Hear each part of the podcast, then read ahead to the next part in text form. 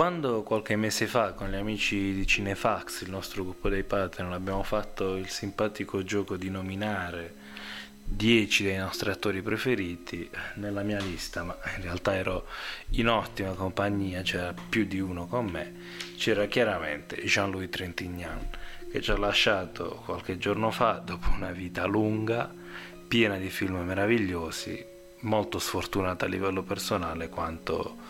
prolifica a livello artistico. Quando penso a Trentignan penso a un attore che è stato capace di rappresentare il cinema più puro in tutte le sue forme, dalla capacità di comprendere la varietà, la profondità e l'ampiezza eh, del, appunto, delle prospettive del cinema, perché se penso a alla sua capacità di lavorare in Italia, quindi anche fuori dal suo paese, con registi di tantissime estrazioni diverse, tantissimi generi diversi e con tantissimi mh, mm, registri diversi, mi rendo conto che siamo dinanzi a uno dei più grandi attori della storia del cinema, non solo europeo, ma assolutamente mondiale. Eh, dopo aver debuttato con Roger Vadim, che era un grandissimo, eh, il primo film a cui lo associo personalmente, ma a cui tutti noi italiani lo, lo associamo, è chiaramente Il bellissimo Estate violenta di Valerio Zurlini, film del 1959 in cui già mette in chiaro di essere un attore, come ne passano veramente uno ogni 50 anni forse, forse anche di più. Uh, perché già dall'inizio della sua carriera, già dai primissimi anni, lui inizia a recitare al cinema nel 1956, prima appunto di cominciare a lavorare in tutta Europa e in tutto il mondo, dimostra di essere un attore prolifico, capace di lavorare nella commedia, nel dramma, di fare tutto, di non essere limitato dalla sua fisicità minuta, ma di essere assolutamente... Uh, un interprete di talento purissimo in tutto quello che ha fatto. Quindi poi dopo aver lavorato con dei grandi, perché appunto ha lavorato addirittura con Abel Gans, ha lavorato con tantissimi, secondo me nel 1962 tira fuori uh, uno dei capolavori della commedia agrodolce italiana degli anni 60, ovvero sia il ruolo per cui moltissimi l'hanno ricordato in questi giorni, quello nel sorpasso di Dino Risi. Uh, un ruolo uh, tragico nella sua semplicità che secondo me ci, già, ci restituisce già la, la, grande potenza di questo attore che in un corpo assolutamente normale, con una uh, espressività ad, morigerata, mai sopra le righe e con un talento invece purissimo ci ha regalato veramente tante sfumature di cinema diverso. Quindi sicuramente associarlo al sorpasso è una scelta intelligentissima perché ci mostra proprio l'ambivalenza la possibilità di stare nel registro comico pur restando un personaggio estremamente tragico estremamente complesso nella sua superficie di semplicità. Uh, ma uh, secondo me uh, man mano che è andato avanti nella sua carriera ci ha mostrato davvero la, la capacità di essere simbolo, simbolo del cinema, del cinema d'autore eh, a livello mondiale. Perché eh,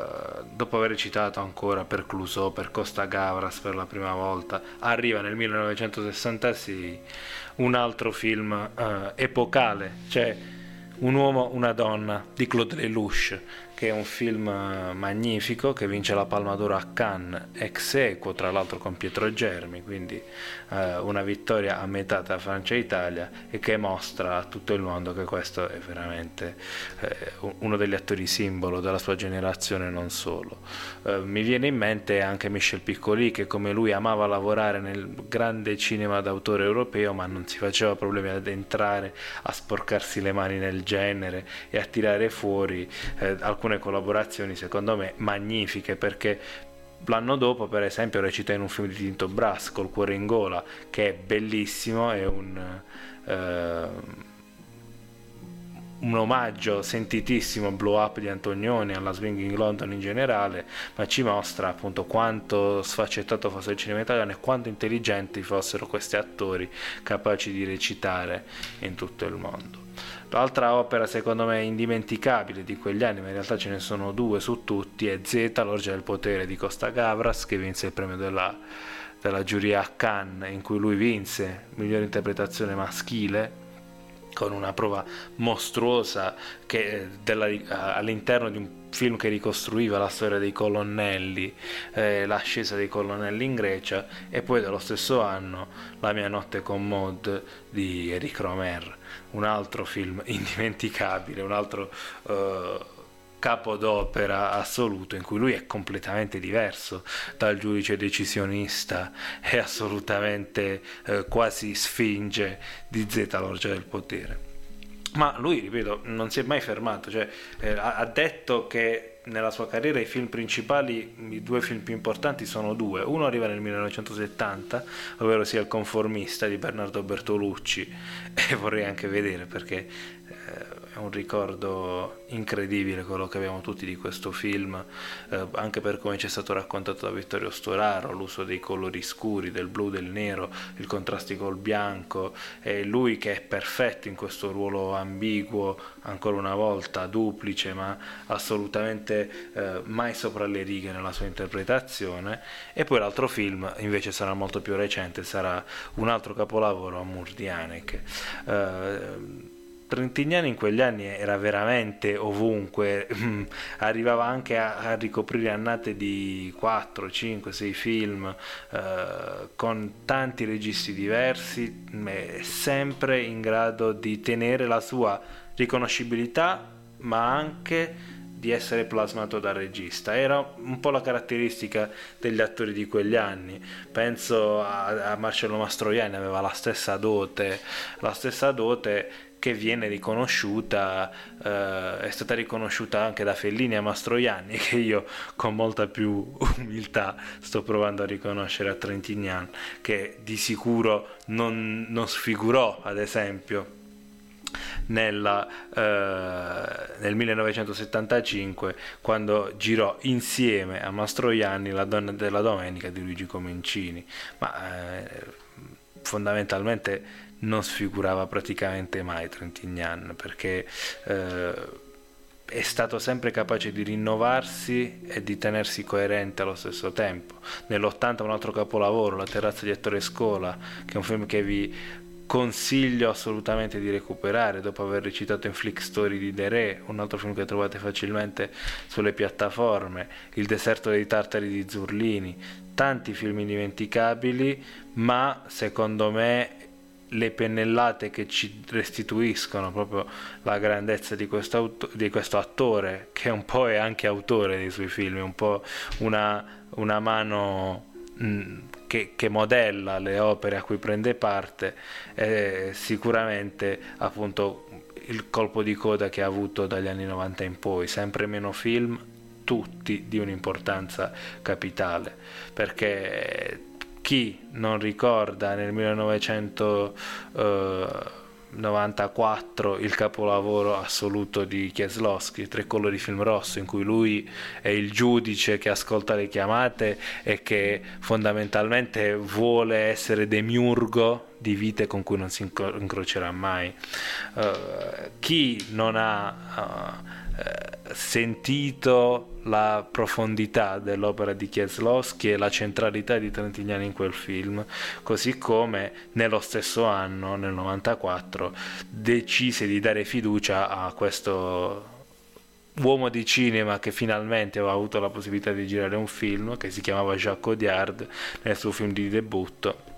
Regard les Sommes Tombés e poi nel suo film successivo un Annero 3 Discret che vinse miglior sceneggiatura a Cannes. E stiamo parlando di un uomo che sapeva in che direzione andava il cinema e sapeva secondarlo amava profondamente recitare. Eh, nel 98 ha per esempio collaborato con Patrice Serrault che è un grandissimo regista francese purtroppo scomparso prima di teatro e poi di cinema.